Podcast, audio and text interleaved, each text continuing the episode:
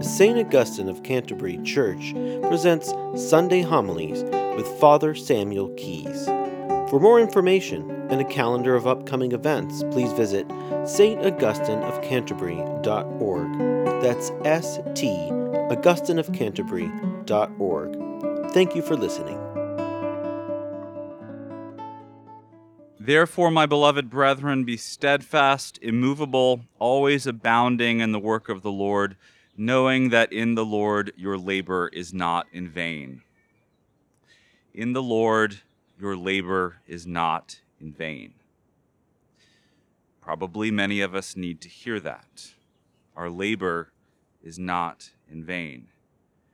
And we often need to repeat that because it is not obvious or clear whether it's the mom struggling to keep her household together and wrestle her children towards holiness, the dad watching his children go farther away from the church, a pastor exhausted by the confusion and corruption in the church, the, the penitent who comes back to the confessional week after week with the same list of habitual sins.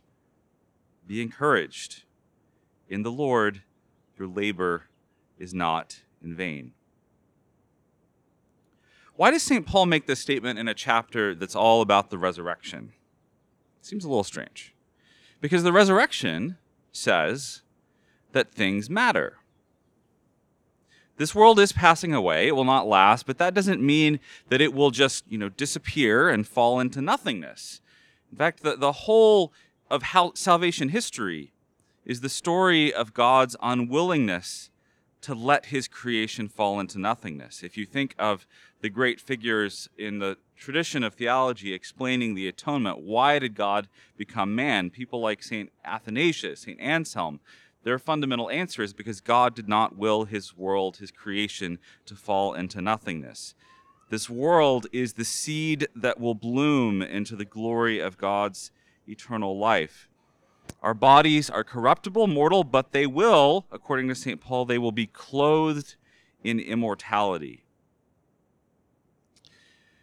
You know, as Catholics, we understand that salvation is not merely some kind of legal trick by which God allows us to sneak into heaven. Salvation is real. We can actually be transformed, body and soul, into holiness. We can mature and produce fruit. God, like a careful and loving gardener, is tending us, pruning us, nourishing us with his own life. Perhaps we are impatient for our growth. Perhaps, as our Lord says in Luke, we find it much easier to look at other people and point out their fruit, good or bad. But we can do little to help others if we ourselves are starving or diseased. The spiritual life is, to quote one author, a long obedience in the same direction. Like a tree, the spiritual life has seasons times of new life, times of death, times of struggle, times of plenty. And in the Lord, our labor in any of these seasons, our labor is not in vain because all of our labor is also His, because we are His body, the church. The promise of the resurrection in 1 Corinthians 15 is a promise that this world will not merely end up as vanity of vanities, as the teacher in Ecclesiastes worries. All things will be well, no matter how vain they seem at the moment, no matter how tired we become or how boring it may seem. Death will be swallowed up in victory. Now, as we turn to Lent this week, and we do turn to Lent this week, in case you haven't noticed. Uh, that's why we've been wearing purple. We're kind of trying to get ready to remember that it's coming so that we're not caught off guard. But we're entering a new season of work, a new season of development of our souls. Holy Church asks this work of us because she truly believes holiness is possible that Christ really meant what he said about producing good fruit. So there's no choice but to do it.